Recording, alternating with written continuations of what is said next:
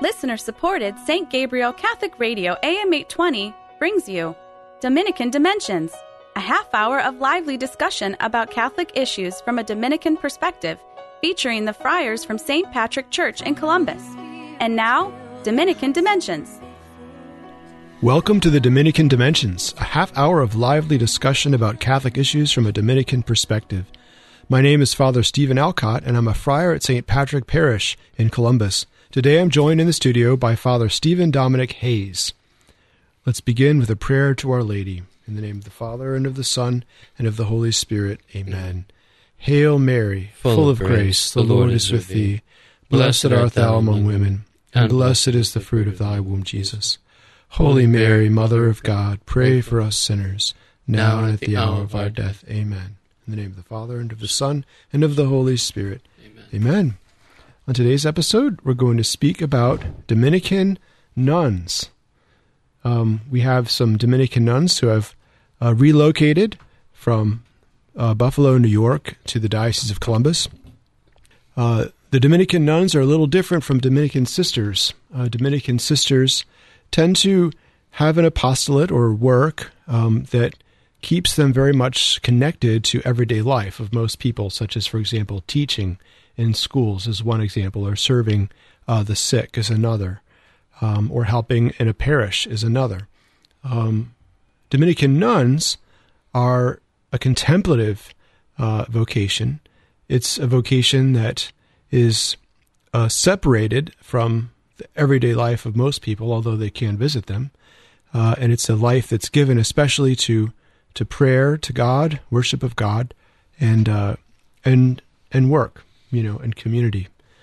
Um, so the order has, uh, the Dominican order has traditionally understood itself as divided into three categories, mm-hmm. with the friars as what's called the first order, the moniales, the nuns, as the second order, and then all the other groups of lay Dominicans, uh, which include both, you know, let's say lay Dominican fraternities or clerical Dominican fraternities, associations of the faithful, mm-hmm. ordained and not ordained, but also uh, groups of sisters under who are regular, sometimes regular third order, or used to be called regular third order, who are now uh, who are organized under constitutions, live a religious life, but generally involved in some kind of an apostolate.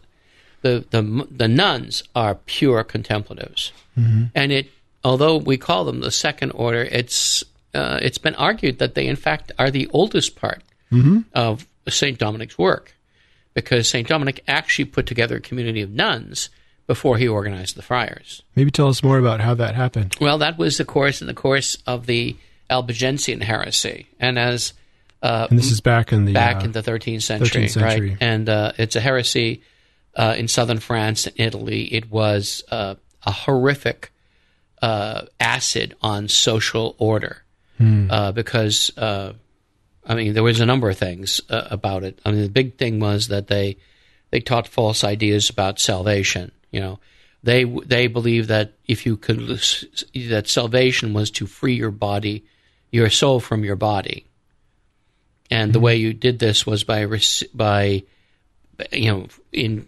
in they said you had two groups the perfects and then everybody who wasn't. The perfects became so put perfect by their one sacrament, the laying on of hands called the consolamentum. And once you began that, you were supposed to begin what's called the endura, which is basically starving yourself slowly towards in the direction of death. So their mm. clergy lived this life, radical poverty, uh, radical fasting, uh, all with the idea of weakening the power of the body. Uh, a lot of people, of course, only receive the consolamentum on their deathbeds. But before that, you could do anything you want. Mm. You know, so there was because you were considered the devil's plaything, and you know the devil's going to play with you as the devil's going to play with you. So you can see it was a very popular kind of heresy mm. for that reason. Right. It also enabled you to plunder the church, the Catholic Church, because it was you know, they taught it was the whore of Babylon. And the, the third thing was you, they held that you could might be required to take an oath, but you were never bound by them. Mm. And in a feudal society, everything is held together by oath, not by written contract. Mm-hmm. And so this was a social, this was social acid that destroyed the wow, bonds. Right. So you know you might you know, uh, say a knight might hold his land from the Count of Toulouse. You know, I hold the land, I defend it, and then when the Count goes to war, I show up with so many soldiers. Well, you know, if you were decided to go Albigensian, well, I can take the oath, I can get the land, but when the Count goes to war, I'm going to sit home with my guys mm. because I'm not bound by that oath. So you can see that it was just it was absolutely destructive of all human relations right. in the south of France and northern Italy. So, you know, the King of France, you know, since the General Simon de Montfort against him, and but uh, the Pope sent uh, preachers first the Cistercians and then uh, Dominic. And as Dominic, what was interesting is that many times, just as in Catholic households, the faith is transmitted powerfully by the women of the family. Hmm. So it was with Albigensianism. Uh, and so, as Dominic conf- brought people back into the practice of the faith, first of all, by explaining the scriptures with them to them, because the Albigensians got a lot of ground by by twisting the scriptures. They would use scripture, but use in a way that is inconsistent with the true meaning of it. So, what do you do with now? You've got these women who had been fasting, who had been living severe lives of penance, as they're Catholic, should they go back to drinking beer for breakfast, as was the ordinary custom in in the Middle Ages? After and all, the water wasn't too safe. It wasn't too safe, right. But uh, should they go back to meat eating because they left off the meat eating? Uh, should they leave off prayer? And so what he did was he he brigaded them into a house a house beginning at Prouille uh, in the south of France with uh, as as nuns Hmm. And so they he uh, he gave them the white habit. He uh, set them on an authentic path of living Scripture, of liturgy, and and the and in some ways the sh- the contemplative side of the Dominican life that the friars lived was first formed and shaped in the crucible and laboratory of Prouille, which is where the first which is where the first nuns, nuns were, yeah. founded. Right. And so and since then the you know it has grown from there. Saint Sixtus in Rome was made into a Dominic a, a house of Dominican nuns. Uh, it hadn't been it had been sort of there had been some problems in the house, but they put on the Dominican program, uh, and so forth and so forth and so, uh, so on. Uh, monasteries have been founded in different places. Hmm. Budapest. There's an interesting story about the foundation there. The the uh, the the king of uh, Hungary wished to have a uh, his daughter wished to enter Dominican life at about four. Four years old. Four years old, and so Daddy built a monastery for her, and filled it with Dominican nuns who then because they didn't have him, and so now it comes out. Of course, is this is Saint Margaret of Hungary, right? Who right. grew up and eventually becomes uh, eventually becomes. Uh, abbess, uh, rather a prioress of the monastery and so forth, mm-hmm. a great saint.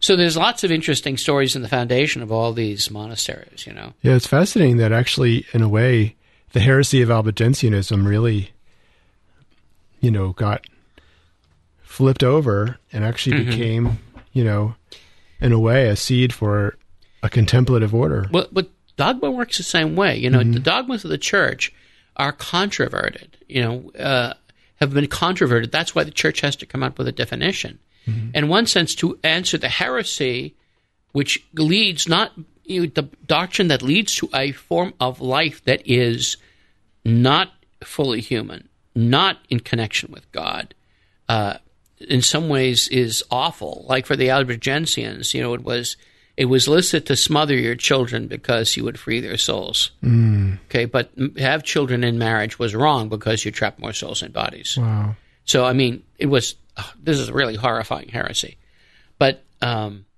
but but to set now uh, a life that is correct, a life that is scriptural above all, mm-hmm. and this is of course something that is not new to the to the Saint Dominic's time. This has been something going on since the early ascetical life of the desert. You could look at Elijah and John the Baptist as progenitors of the monastic life, but you can also bring that uh, more explicitly into the like the second and third centuries with the foundation of monasteries in Egypt, mm-hmm. as people as the as the Romans stopped pagan Romans stopped persecuting Christians.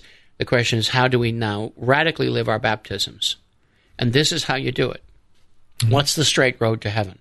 What, how can I live simply and uninterruptedly a path that will lead me certainly to God? The one answer to this is a monastery. Mm. You know, where you uh, where the whole life is ordered to the service of God and to prayer.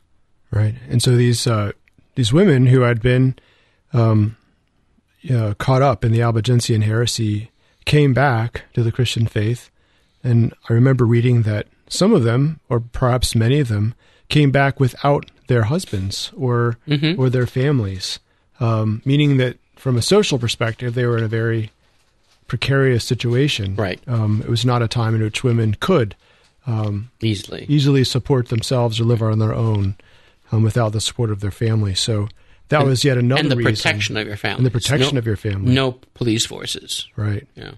So that was yet another reason that would be formed into communities by Dominic, um, you know, in which they could they could live together, you know, as yeah, by by taking the vows that um, uh, that were similar to the vows that had been taken by um, the monks and nuns, you know, right. centuries before and centuries since.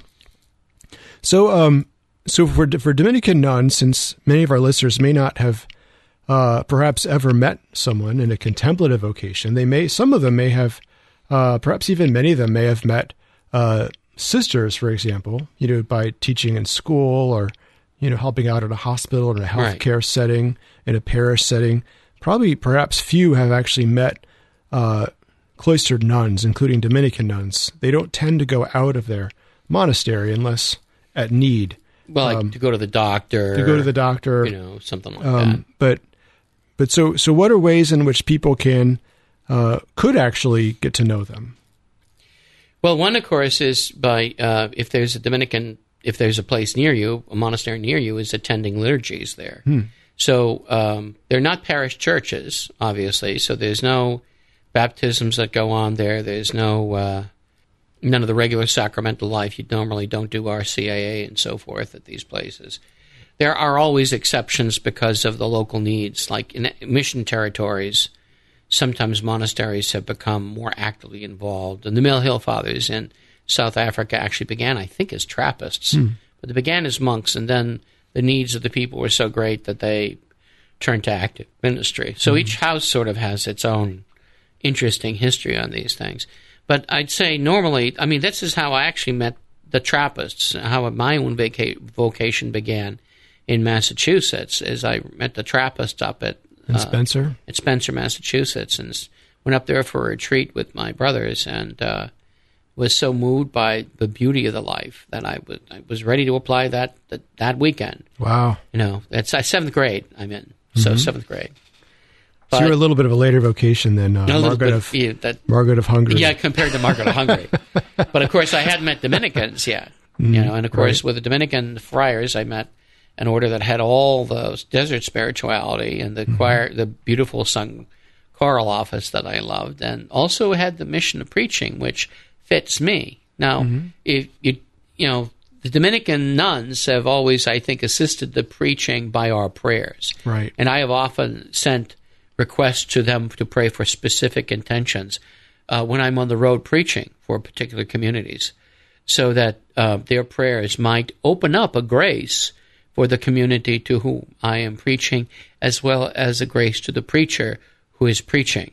Mm-hmm. You know, uh, so so and they're they're wonderful prayers. You know, you get the nuns yeah. on something, and amazing things happen. Mm-hmm. So, so this community is interesting. They were found, they were up in Buffalo uh, for a while, and over the past 50, well since 1905, so since it's a long 1905, while. a long while. But since the past 50 years or so, the the community's changed. It's actually been a little on the physically dangerous side for them. Not the nuns, the neighborhood. For the well, yeah, oh yeah, the nuns did not become dangerous. You're right. No, the neighborhood became dangerous. So, at any rate, um, so they've uh, they made this big decision, which is, a, I think it must be horribly traumatic for a community that's been there so long. Mm-hmm. Over to, 100 years. To, over 100 years to come out here and to begin anew in a diocese that does not, really has not had, I think we had Poor Clares in Portsmouth for a while, but um, what currently does not have any purely contemporary religious in it. Right. And so this is a this is a wonderful and beautiful thing, I think, for uh, the Diocese of Columbus that's coming up here. You're listening to the Dominican Dimensions, a half hour of lively discussion about Catholic issues from a Dominican perspective. My name is Father Stephen Alcott, and I'm a friar at St. Patrick Parish in Columbus. I'm joined in the studio today by my confrere, Father Stephen Dominic Hayes, and we've been discussing Dominican nuns, especially um, the uh, community of Dominican cloister nuns that has recently come to the Diocese of Columbus. Um, they uh, in Buffalo were known as the the nuns of uh, the Perpetual Rosary, I believe. Oh, right. Um, yeah, this became, this is sort of a 19th century accretion mm-hmm. where uh, different monasteries of religious Dominic- of Dominicans uh, ended up with sp- particular devotions. Mm-hmm. So one, and this one was one of those that adored Jesus and the Blessed Sacrament perpetually. There's always so perpetual adoration. Perpetual adoration. There's always an honor to on guard before the sacrament. Um, other groups like our Lancaster nuns, who were formed actually from a third order group originally, mm-hmm. um, they were perpetual rosary. Okay. Perpetual rosary, and there wasn't so big a requirement for Latin in their devotions and so right. forth. But these nuns are, are, are very strong on the Latin. Right. So what's so what would be a day in the life of a nun be like? Well, um, they rise very early. I mean, every monastery has its own schedule according to its mm-hmm. needs, but um, and there, of course, the present group is just starting up. Mm-hmm. They've only arrived a couple of days ago, and as when this program is being reported, and I said mass for them this morning, so mm-hmm. um, they're going to be coming in stages. There's about there's, there will be about twelve of them resident, and a few others who are going to older sisters who will be going straight to nursing care, but um, but uh, they they will be up extremely early in the morning. Uh, rising is often these monasteries around five thirty, and you know morning uh, the office readings and morning prayer will be done, and then uh, there's uh, then mass. Uh, mass is currently being celebrated uh, there at 70, 7.30 in the morning during the week. I think 8.30 is going to be the uh, get to sleep in a little bit on Sunday, uh, eight thirty in the morning, and um, and then the day would be filled with work, and then punctuated by the recitation of the minor hours of the office. So the liturgy of the hours. So the it's so prime, terce, none, and sext, and then vespers in the evening, and at the end of the day, compline which finishes the day. So that about about every three hours, there's a punctuation of prayer. And they they and uh, usually you drop what you're doing and end up in the chapel. Mm-hmm. And in the course of this, there'll also be time that is listed for lectio divina for the spiritual reading of the scriptures, mm-hmm. and uh, work periods because nuns have to have to work. They have to keep them. Uh, different monasteries, according to their strength and their numbers and the age of them uh, have to do different things. Some some monasteries, the whole charism, like with poor Clares, uh, are you know subsist on alms. Others, like Trappists, say Trappist nuns, will uh, have a, a, work of manual labor that they do. So um, the Trappistine nuns in Massachusetts, where I'm from, at Wrentham Abbey, uh, make unbelievably good candies, mm. toffees, and mm. caramels, and so forth. And that's how they keep themselves going. I mean, the, mm. the Trappists at St. St. Joseph's in Massachusetts and Spencer are have been selling jelly for years. They sell the produce of other monasteries, honey from uh, from Utah, and uh, and cheese from Gethsemani, Kentucky, and and they recently started making their own monastery Trappist style beers. Okay. So that's wow. yeah. So so with what these sisters are going to do, some of our Dominican nuns have had uh, ministries which are often connected to the ministries of the church. So uh, sometimes the beautifully illuminated uh, gifts are part of what you can find in their gift shops. Uh, you can find. Uh, I know there was one time a group of them were actually serving as typists for one of the local uh, marriage tribunals hmm. for the bishop, and they were able to do this electronically, so they didn't have to leave the monastery. Wow. Right, because they always pick something they can do in the monastery. In the monastery, exactly. Right. Yeah. They're not going to go to an office outside Yeah. somewhere. Sometimes it's beautiful. And traditionally, one of their arts was gorgeous uh, embroidery. But again, Hmm. you have to have people who are uh, interested and talented in that regard. Not everybody has the patience or the focus to to make the unbelievably beautiful paintings in silk thread, which are Mm-hmm. characteristic of their art. Um, so, uh, so as I said, uh, now oftentimes they they will savas, they will uh, uh, live a very mortified and poor life. So the diet in some of these monasteries is still, since the days of Dominic, completely vegetarian. You know, uh, I think the buff these nuns who are coming into the diocese have meat three times a week, except when the long Dominican fast starts uh, September 14th for the exaltation of the cross, and that goes to Easter when they'll go down to meat two times a week. So they've so again the observance gets accommodated according to the needs and abilities Right. of the individual uh, sisters. There's uh, but the great thing about being a Catholic is that you will always be able to find something that enables you to approach God at your own pace, your own speed, your own abilities, Right. and and so this is this is a wonderful life. Right. And it's a life of, you know, of simplicity. It's a life um, of of of great of great prayer uh, and time for prayer, a life of, of work, but also they, they have times of recreation.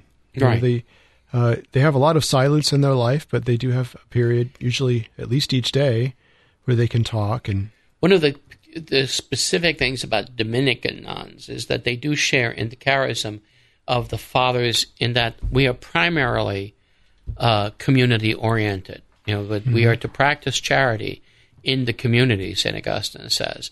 Now, the other big orders of friars with their nuns, remember, were founded as hermits. So the Poor Clares for the Franciscans and Carmel, the Carmels of the Carmelite order. I'm being redundant. And then, uh, you know, the Augustinian nuns, you know, or the her- the Augustinian hermits. All these religious houses were, which have contemplative women, these were founded um, with a hermit tradition, which we don't have. right. For us, it's always been about the pressure cooker of charity, which is the community right. you know, uh, as my novice master once said, you know, you know, you will find that you will be able to live in charity in this. This is the work of the Holy Spirit with people you would never pick as friends. Right. You know, even right. family, in some ways, there's some connection. You know, at least in the attraction of husband and wife to each other uh, that got them together. But with with these, it's it's what the Holy Spirit brings you, and how how everything uh, grows that way in charity and peace. So, as I said, uh, one of the fun things about I remember is how happy they are. Right. How happy, and people think nuns are like gloom and doom, and you know, you, know, oh, how awful things are. Part of this is how the world looks at monasteries with with absolute terror.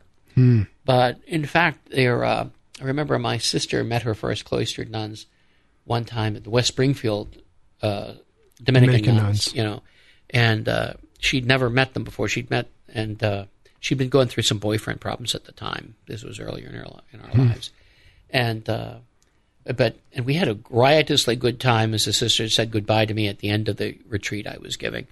And as I walk out, I say to Julie, you know, so what did you think of your your first cloistered nuns? And she growled at me, you know, nobody should be that happy. but it is a, a joyous life, and I'm I am hoping that um, as they start up in a new place, that the Lord will bring them new people, you Right. know. And they're they're as I said, it's a decent sized community as it is, but it would be wonderful to if this becomes a place where uh, other women find a way to enter that enclosed garden, which is the monastic life, mm-hmm. and find walking with God as in Eden. You know, mm-hmm. the bridegroom of their souls, Jesus Christ, mm-hmm. present, active, loving.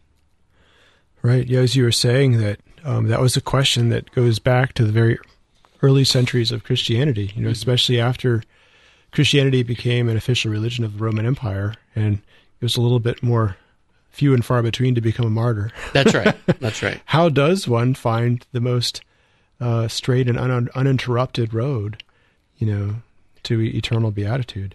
And the, and, and yeah. sometimes for many people, the answer was in a monastery, in a hmm. place mm-hmm. where your life is is regulated, your life is um, in some ways to the outside world uh, restricted, but um, when you're on the inside, you realize that that these are exactly the things that you need in your life um, to to create a beautiful balance. But the door's all open from the inside.